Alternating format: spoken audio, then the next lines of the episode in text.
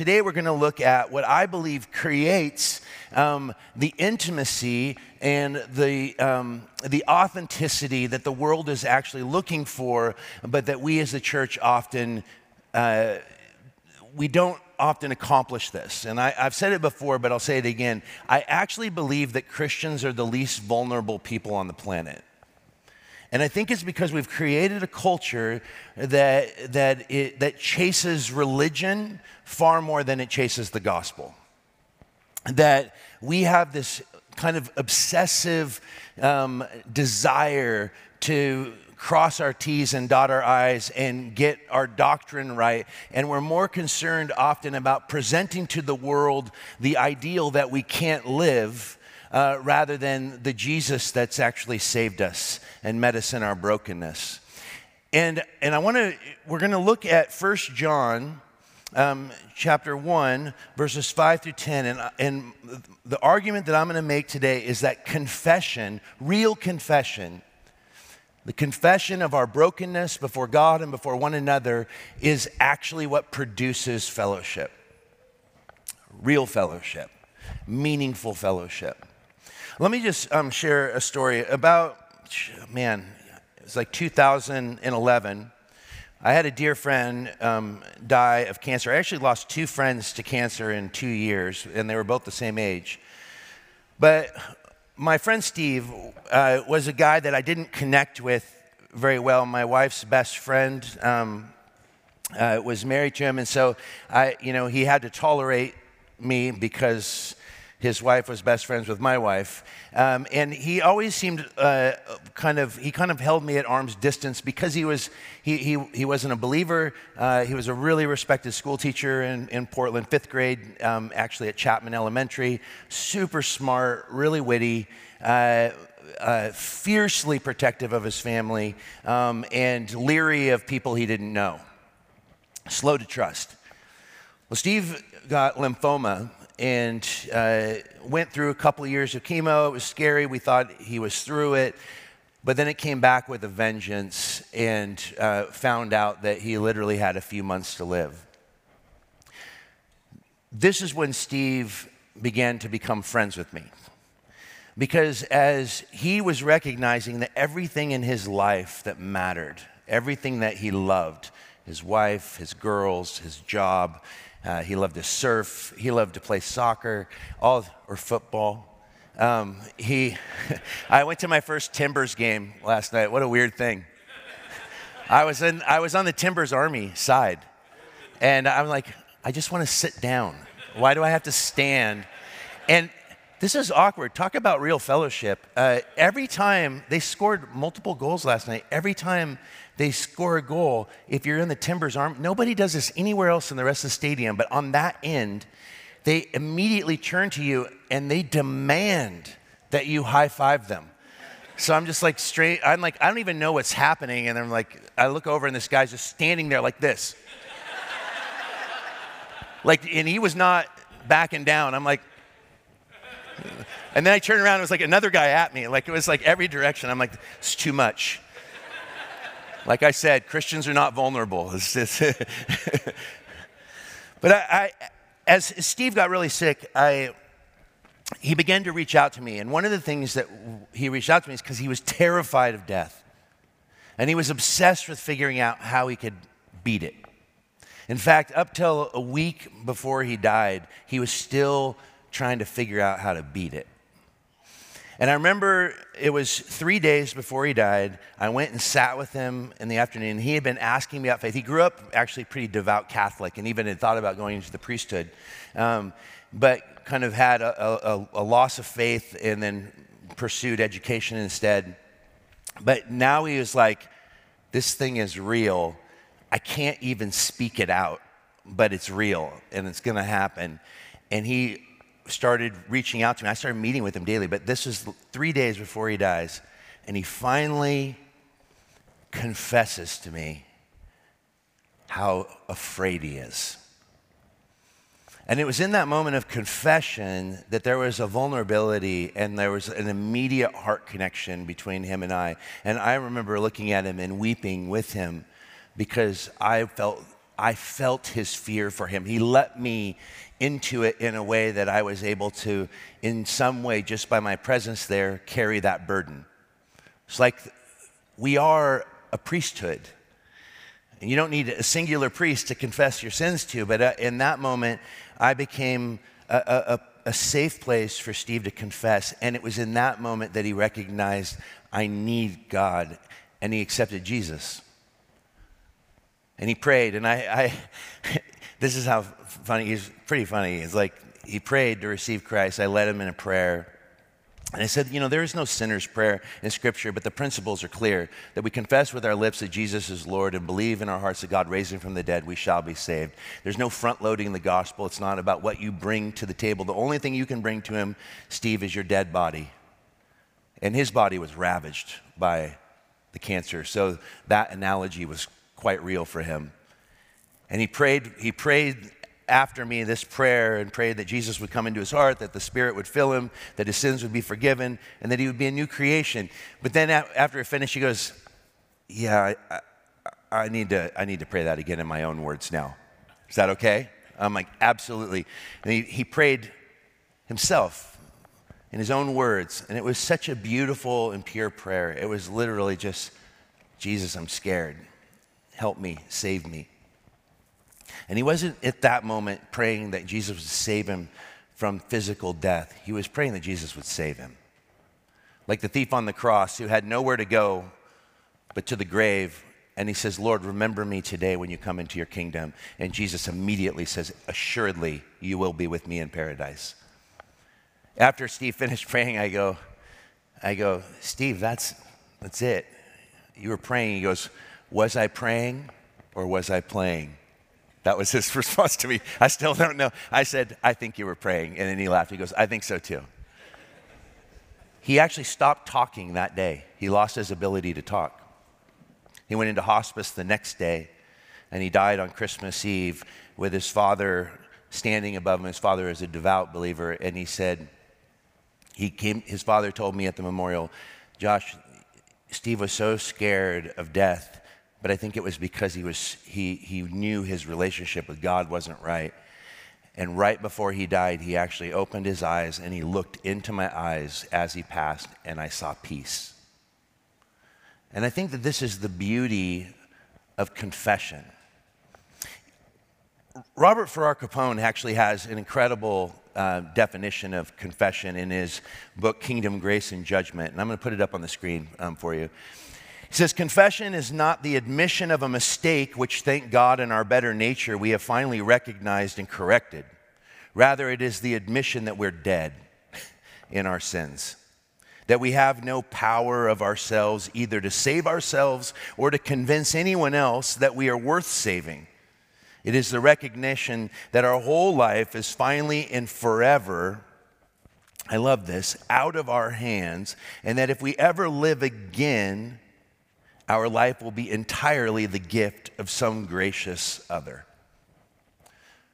What Capon is getting at is the very words that, that we are told, the most known scripture in, in the Bible, John 3.16, for God so loved the world that he gave his only begotten son that whoever believes in him, doesn't say whoever works for him, whoever proves to him their value, it says, no, whoever believes in him, whoever grabs a hold of him and trusts in the gift that he has extended to us shall not perish but have everlasting life. And I love the verse that we don't know as well as the following verse, verse 17. For God did not send his son into the world to condemn the world, but in order that the world might be saved through him. One of the reasons that confession is so difficult is because to confess that we are lost requires a release of control, that we're powerless to save ourselves. Uh, Gerard um, uh, Forde, or excuse me, Gerhard Forde, in his book, How to Be a Theologian of the Cross, he loved to use the language of, of, of addiction or the kind of the AA, the 12 step kind of language to help people understand what it is they're bringing to God. And he says this there is no cure for the addict on his own. In theological terms, we must confess that we are addicted to sin, addicted to self, whatever form that may take, pious or impious. The remedy for curing desire does not lie in satisfying it, but extinguishing it.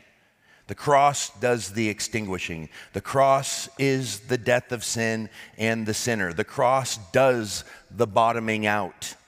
The cross is the intervention. For resurrection to happen, there must first be a death. This is what I always call the good death. It's dying to the lie of what God never intended for you to be so that you can come alive in the resurrection life of Jesus. For a resurrection to happen, there must first be a death. The truth must be heard and confessed. Then there is hope.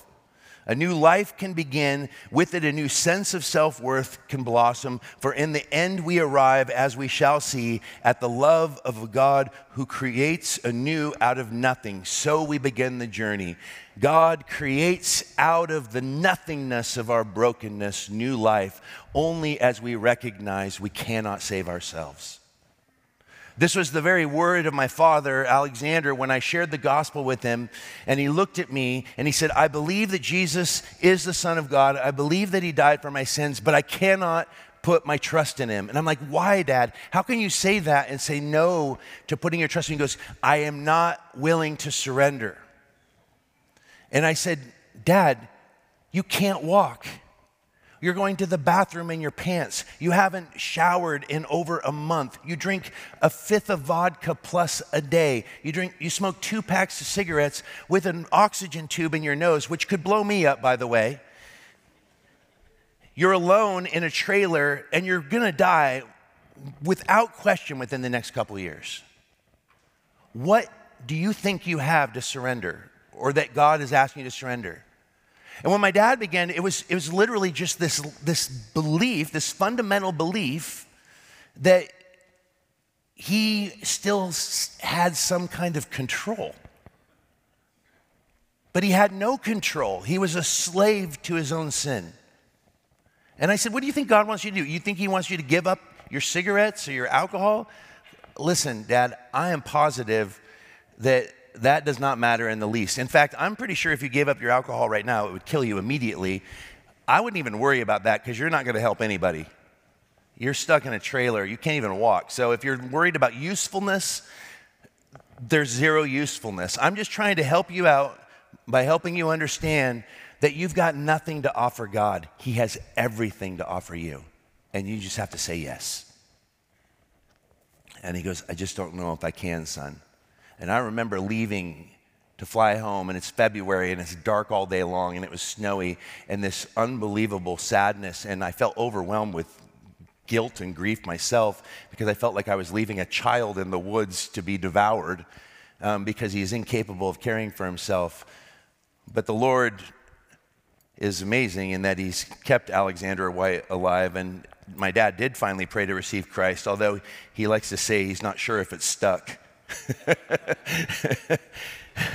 uh, but I think that this is the, the reality of how difficult confession is, is that we, we have the wrong idea. We think it's about confessing this or that thing, surrendering this or that thing. Jesus doesn't want this or that thing. He doesn't want, he, he, he, he doesn't want just your problems. He doesn't want just your gifts. He just wants you.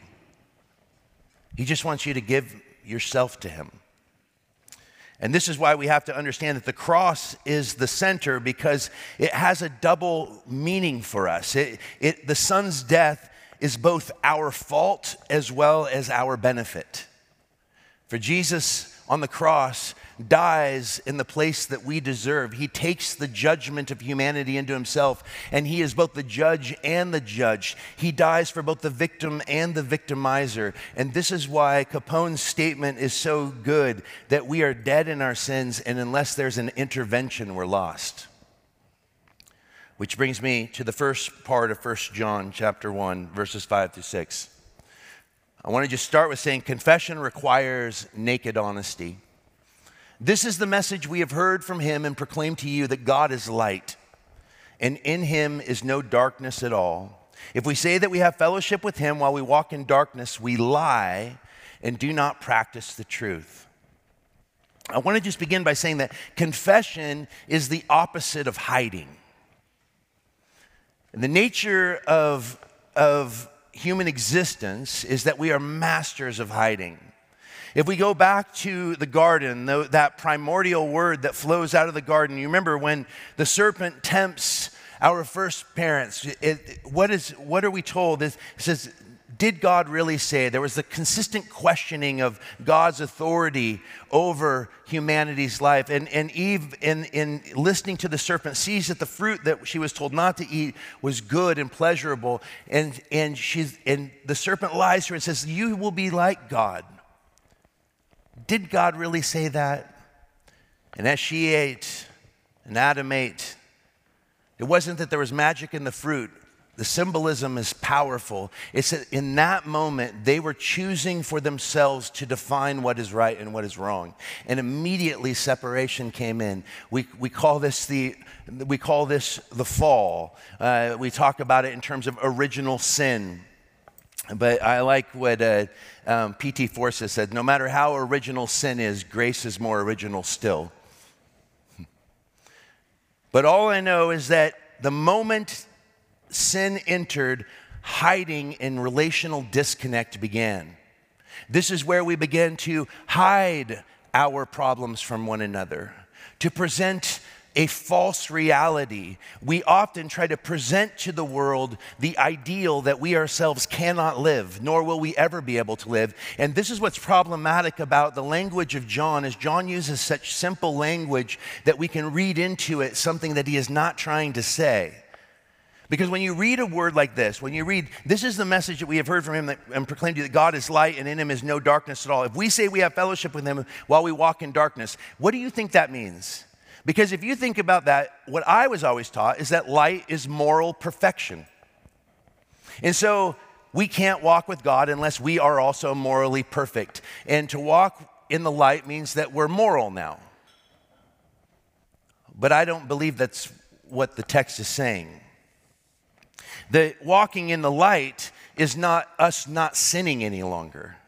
Walking in the light is allowing the one who is sinless, Jesus himself, to continually reveal our brokenness.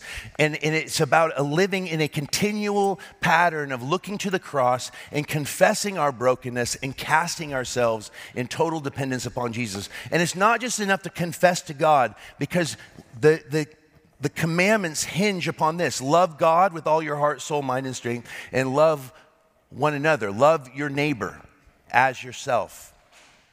And therefore, whatever relationship we have with God is also defined by our love with one another. This is why I always push back against that interior mysticism that's become so prominent right now in the church, which is this desire to discover oneself by looking inward. I mean, that's a very Gnostic idea. It's a very New Age idea that God is within you and you just have to look within. I don't know about you, but whenever I take too much time looking within, I'm like, what am I even looking at? What a disaster in here. My wife tells me all the time, it is not good for you to spend too much time in your head. I would argue it's not good for anyone to try to spend too much time in my head. Uh, what I have found is that my sanity and my Savior comes into play when I begin to look outward toward you. It was uh, in Martin Buber's um, I and Thou, he's, his whole, the whole premise of that book is that one cannot look into the face of God and look away from the other. That it is when we live life in community with one another when we come into the light, it is our willingness. This is a deeper look. It's not just the idea that we need to be together, but it's about our willingness to be honest about who we are and honest about our brokenness because our ability to live differently demands our willingness to walk in the light and to recognize what we are apart from Jesus. I read a great quote today B.F. Skinner once said the only difference between men and rats is that rats learn from their mistakes. and what that means is that you and I have, unfortunately, a tendency to go back to that position of the garden. And like our first parents, we're hiding in shame. aware of our own nakedness. And so, what do we do? We try to cover it with a whole bunch of illusions. And often, the most exhausting aspect of existence is attempts to fulfill the illusion of what we can never become. And what we have in the garden is that it is God who is walking in the cool of the day right toward our parents in hiding. And here's what why confession is so essential in the church today and why it is so compelling to the world outside is because we live in an age of victimization and scapegoating. The scapegoat mechanism is the is the is the ultimate reality. It's what Rene Girard said that the whole universe is full of scapegoats. And, and it goes back to the garden when God says, Who told you to eat of the fruit? And what does Adam say? It was the woman whom you gave me. It's her fault. And then what does the woman say? It was the serpent who deceived me. It's interesting. The serpent says nothing. He's like, Yep, I did. he's the only stinking one in the story besides God that's honest because he's a deceiver. He's like, That's what I do. That's what I do, right? but humanity, we are masterful at blaming our family, our parents, our friends, our spouses, our children, our coworkers, political groups. It's always somebody else's fault, right? For the problems that we are experiencing in our culture. One of the most disheartening aspects of church during COVID and all the racial tension and the election was watching families within the church parents who were more conservative and tended to vote Republican, and then the young kids that live in Portland that tend to vote for um, vote more Democratic. And it's like the kids are like, I think my parents are Nazis, and then the parents are like, I think my kids are are maybe Antifa, and you're like. Possibly, but it doesn't matter. it doesn't matter because Jesus died for everybody, and all of us suck. That's the, that's the thing I want to give you as a gift today. you are the worst. And I love you. but this is the, the truth of the gospel. It's the, it's the power of this, this picture is that we are powerless. Why does AA work? Why, is, why do I always use that as the picture of how the church should actually function? Because the first step in the 12 step program is actually a beautiful step. It's recognizing you're powerless. You're powerless. You can't actually, you can't actually fix yourself without help. There needs to be an intervention. It's what Gerhard Forde said. There needs to be a bottoming out. And in spiritual terms, we need to understand that sin, you know, there's constant conversation around is there free will? Do we have free will? And what I would say is that we have freedom, we have limited freedom. Because sin has bound us in such a way that it is impossible for humanity to reach God in their own effort. Now, there are particular theological um, uh, perspectives that take the, the, the lack of freedom to extremes in a way that is unhelpful. Uh, turning human existence into simply this sort of mechanical determinism that you everything you do is what God designed you to do. But man, I'm telling you right now, that is deeply problematic because the moment you make God responsible for everything that happens is the moment you make God responsible for sin. And this passage right here tells us that's not possible. The God is light, and in him is no darkness at all. But we are bound by sin. Jesus said, Whoever sins is a slave to sin. And sin, I think it's always important for us to define what sin is. And, and I always refer to it as a rebellion against God's rule. Like our first parents, we want to define for ourselves what is right and wrong. But it's also a rejection of his love, it's a rejection of his grace. Because God, from Genesis all the way to Revelation, is consistently pursuing humanity in their brokenness. I like actually how Frederick Buechner defines sin. He says, Sin is centrifugal. It tends to push everything out toward the periphery until only the core is left. Eventually, even the core itself will break apart until nothing is left. Sin is whatever we do or do not do that pushes God and others away, that widens the gap between us and them, and also the gap within ourselves. Sin leaves us with a vertical disconnect, a horizontal disconnect, as well as an inward disconnect. Original sin means we originate out of a sinful world which taints us from the word go. It was Chesterton who said the greatest argument against Christianity, or excuse me, the greatest argument for Christianity is sin. He said the greatest argument against Christianity is Christians. What does he mean by that? He's not just being clever, he's actually speaking an incredible truth. Because sin is the reality of all people, Christians, like everyone else, are sinners, which then causes the world to say, You're a bunch of hypocrites. And they wouldn't say that if we would say, We are sinners. We're broken. And if people came in and saw us coming into the light, which is not us being perfect, but it's us being, I am broken, and I'm not afraid to confess that I'm broken. I'm not afraid to come into the light because I know that these people in this place are a safe community by which we all recognize that without Jesus, we are lost. And therefore, we are all on the same playing field. We don't need to live in guilt and shame anymore because God already knows that we are failures without Him. And that is why He has moved into the world's dilemma because He, for whatever reason, the divine mystery, the sacred romance is that He is not content to exist without you. That on your worst day, He's crazy about you. And when we actually live as a people that recognize we are sinners that have been saved by a God who is relentlessly pushing into our lives lives, calling us into the light and saying, I know you're broken. Your power comes from your continual confession. Your fellowship with me and with one another comes from your willingness to just confess that you are broken.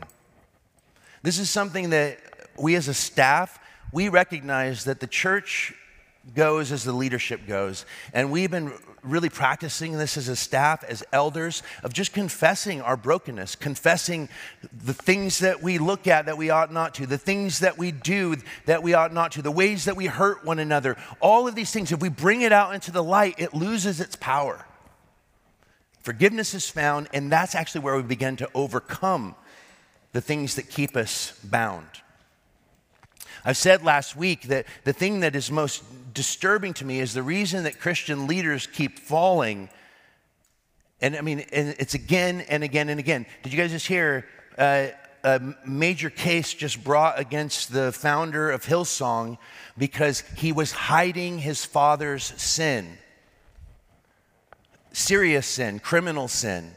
He hid it. He protected his father who had engaged in, in child like pedophilia. He hid it, he buried it, and the government is bringing a case against him right now for it. Christians can't afford to hide their sin, and we can't afford to pass judgment on people acting like we don't have sin.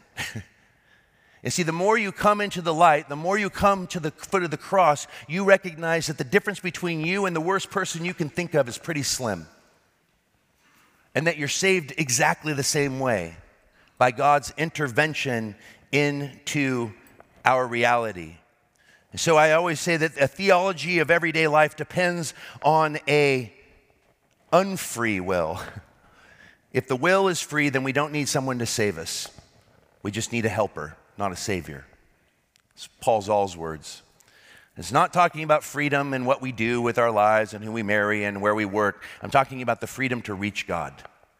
That, my friends, we are bound and we are, we are impotent in our ability to get to God in our own efforts.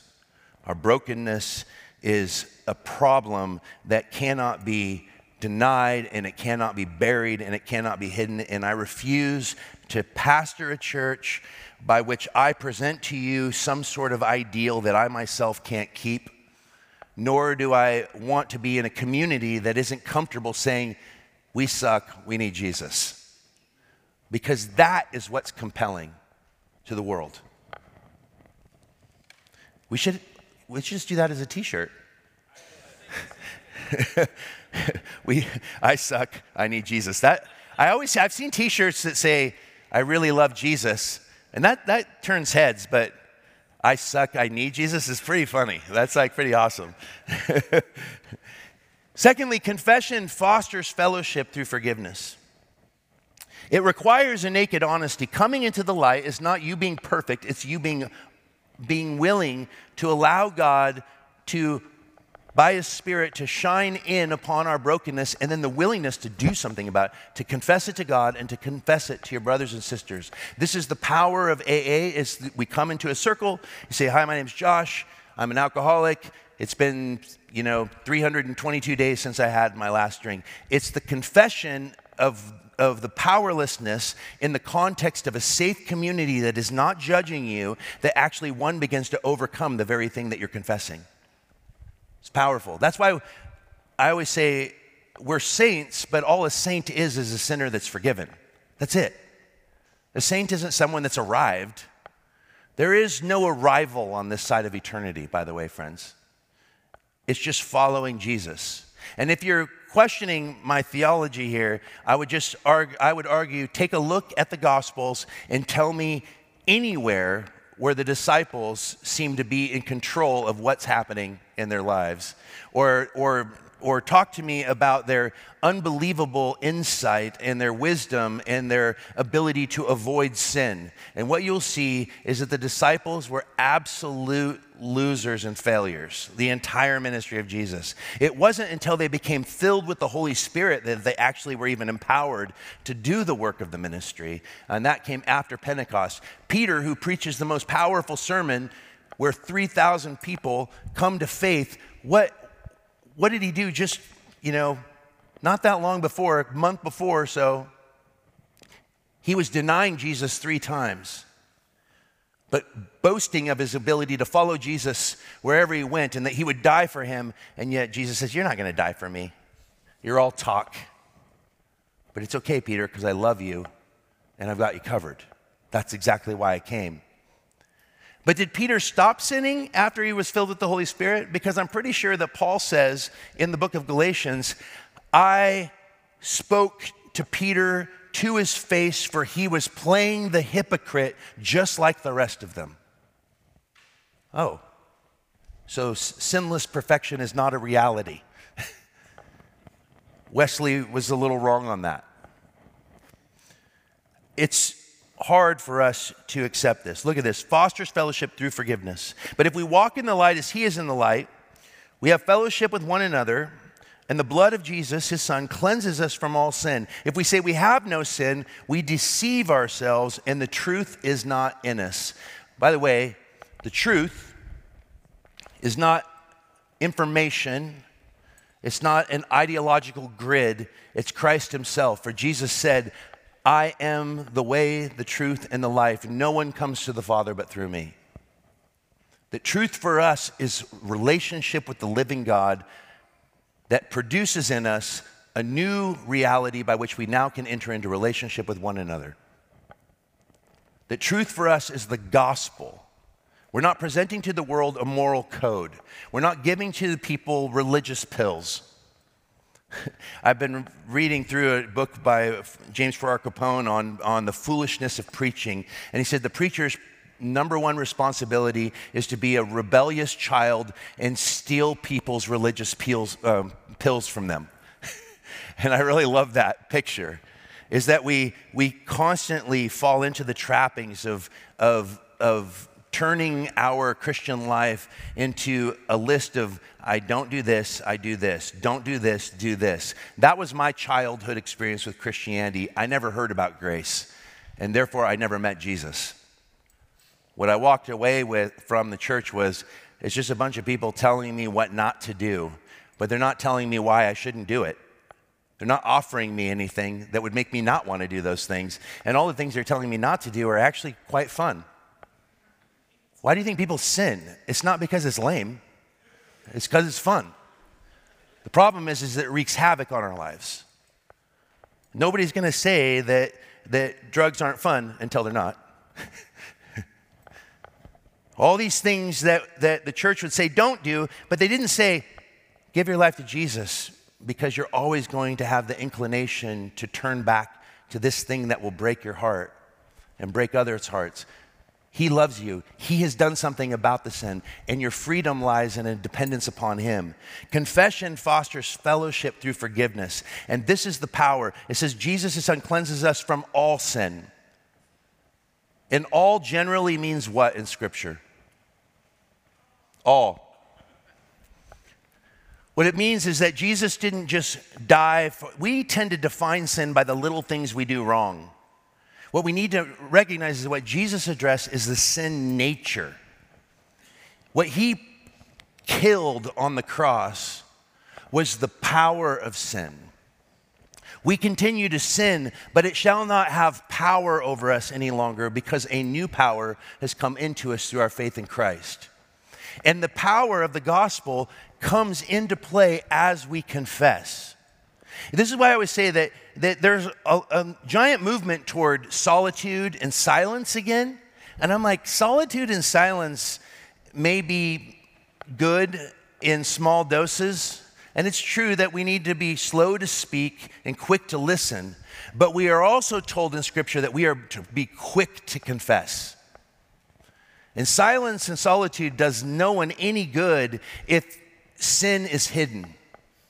Because sin hidden actually hides God from us and it kills our ability to be in real fellowship with one another. But sin confessed actually is the place by which Jesus meets us the most powerfully. You know, it's the same picture with death. It's, we're told that death has been conquered on the cross and that Jesus, because he tasted death, but death could not keep him. That's why we hold so tenaciously to the resurrection, is that on the third day he raised from the dead, that that death now, it says, Oh, death, where is your sting? That death, it becomes literally the means by which we are ushered into more life. The same principle is applied to sin. Sin no longer separates us from God. When it is confessed, it actually becomes the place where we have communion with God. That's why Jesus came. I experienced this powerfully. I have a dear friend who was arrested actually in a um, prostitution sting. And his wife of 35 years had no idea that he had had essentially 35 years of unbelievable duplicity, hidden sin, hidden, hidden world of just sexual addiction. And after he was arrested, very, very wealthy, very powerful. It made, it made the news. He was on, I mean, big hedge fund guy. Uh, and he, him and his wife now go around and share their story because it's so powerful and beautiful. But after he got arrested, he, at first he said, I just was trying to, I was angry and I just wanted to figure out how to get out of it. And I tried to downplay it. I downplayed the sin and I pretended like it was nothing really going on, that I was actually just going for a massage. It was all confusion.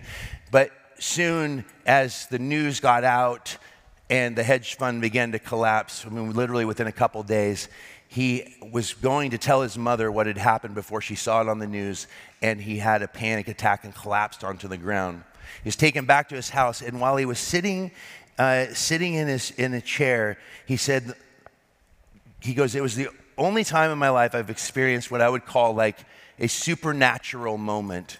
And he said, I had, it was like a deck of cards that were just like floating in front of me, and each one was showing me all the way back to when I was 12 years old with my brother looking at a dirty magazine in an alley. And then it moved through everything I had done. It was like all of it. And then all of a sudden, the deck of cards just flew out the window, and I felt the Holy Spirit say, Enough.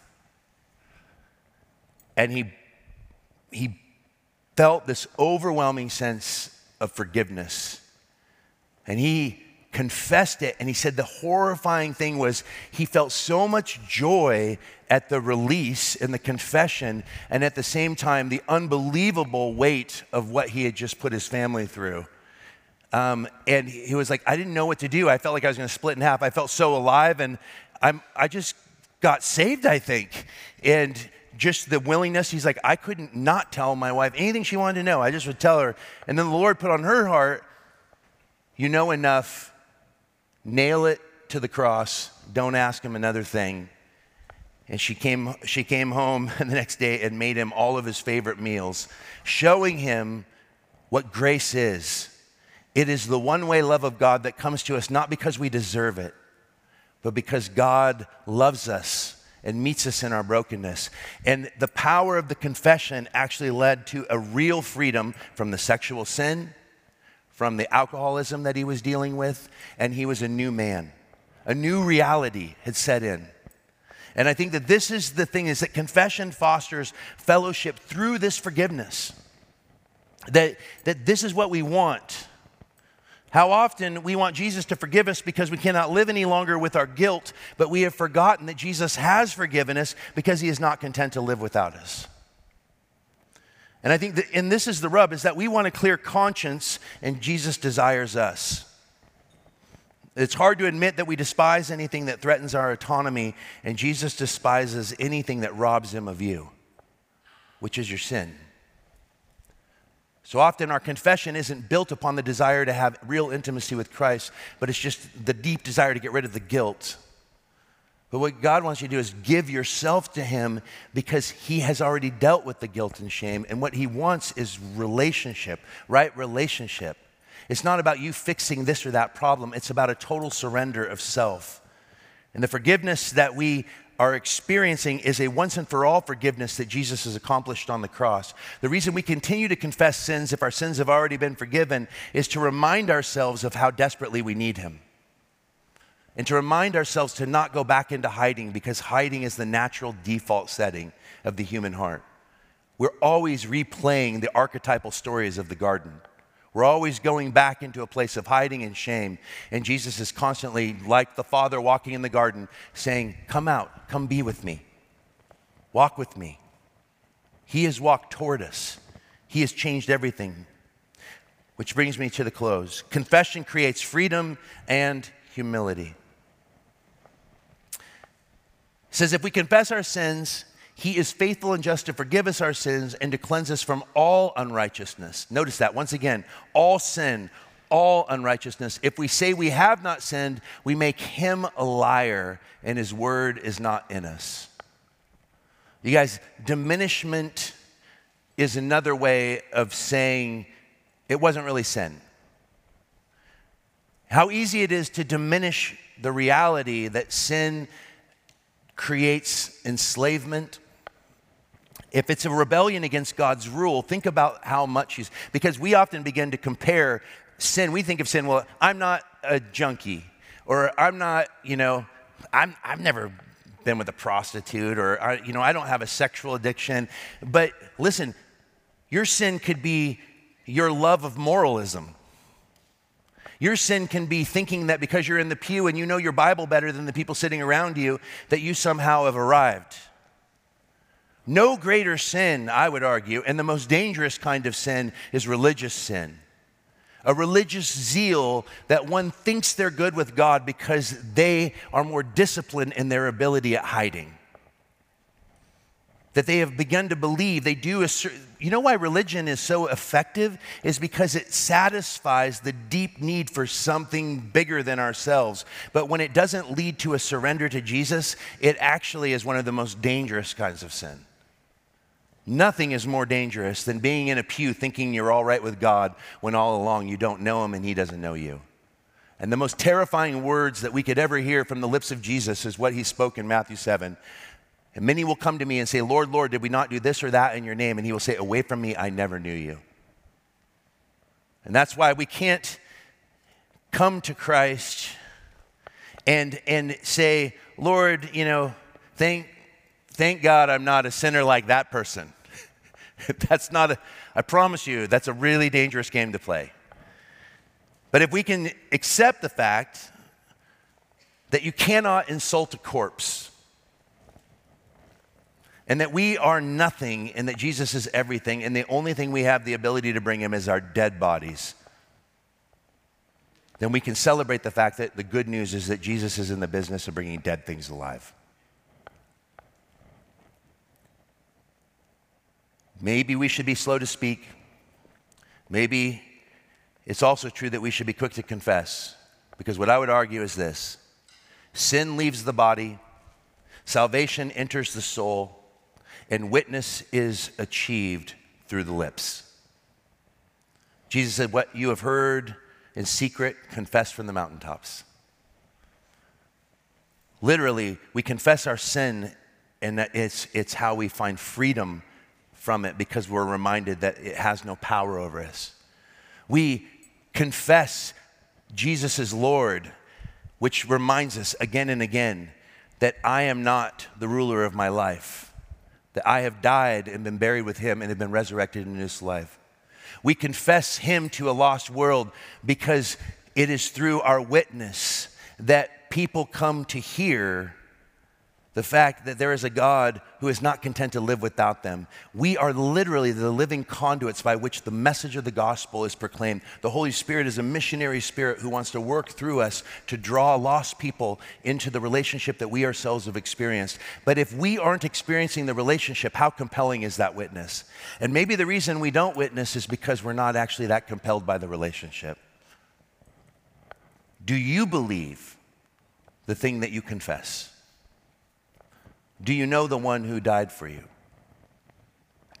I think that this is the power of the gospel is that the world is not compelled by our pretense or our silence, but by our radical vulnerability, i.e., our honesty about sin and our loving witness to the King. I have been deeply troubled um, that people are not necessarily offended by us anymore as the church because not because we've learned how to really love people well, it's because we've learned how to hide the gospel from our realities, where we've learned how to live in the world without actually anyone knowing that we know Jesus. That that's the best way to live out the gospel is to be as secretive about it. We're like a new secret society. We're like the Illuminati. Nobody knows what it's about and nobody cares. That's not what we ought to be. The Christians were hated in, in the Roman Empire because they were known for their love for one another and their care for one another and their willingness to get their hands dirty and care for people that were viewed as not even worthy of, of time or energy. They were known for elevating women uh, in a time where women were completely oppressed. They were known for loving and setting free slaves. They were known for caring for people that were sick and dying. All of these things were the things that actually created the anathema that was Christianity. And they refused to call the emperor Lord because Jesus alone was Lord. And I think that this is where the gospel brings transformation. And I close with this verse. And let us consider how to stir one another to love and good works, not neglecting to meet together as in the habit of some, but encouraging one another, and all the more as you see the, the day drawing near. You guys, the reason we've gone to a single service because I believe God wants to do something radical in our city. I believe He wants to do something radical in our midst. And I think that He is calling us to a new vulnerability, a new honesty before God and one another, that we could truly experience the power of the Holy Spirit, transforming our lives from the inside out, that we would know Jesus and that we would be unashamed. I want us to get to the place where we can actually say with the Apostle Paul, I am not ashamed of the gospel of Jesus Christ, for it is the power of God to salvation for everyone who believes. when you know what you've been saved from, it's hard not to be like Will Ferrell and Elf I'm in love and I don't care who knows. I'm in love and I don't care who knows. Jesus loves you guys so much, and He is safe and dangerous because He will turn your life upside down. And He is a consuming fire, and His desire is to burn away everything that is unworthy of Him so that you can be in communion with Him. He hates your sin because it robs Him of what He loves, which is you. And this is why we must learn to confess to God and to confess to one another so that we can not only have fellowship with Him, but fellowship with one another. Let's have real relationships. Let's be radically vulnerable. Let's be a place that it is safe for people to come in in their brokenness and meet the living Christ. Amen? Let's pray. Lord Jesus, thank you so much for the gospel and its ability to bring transformation to our lives. I thank you for this season that we are in, a door of hope. And I do pray right now that we would recognize that what makes the gospel so powerful is that all the religions of the world give us a list of things to do to prove our worth to a God that cannot save.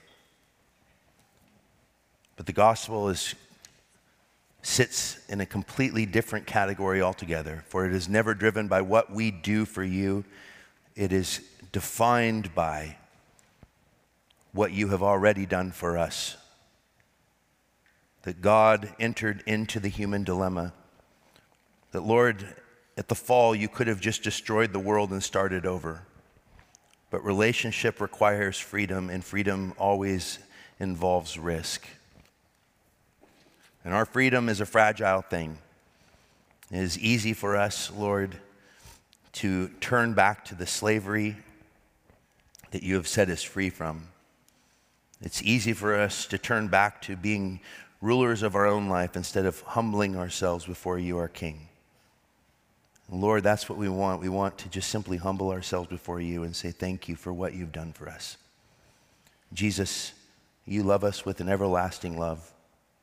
And so we just call upon you, as your word says, that whoever confesses with their lips that Jesus is Lord and believes in their heart that God raised him from the dead shall be saved. As we recognize that you, Jesus, who knew no sin, became sin, that we might become the righteousness of God.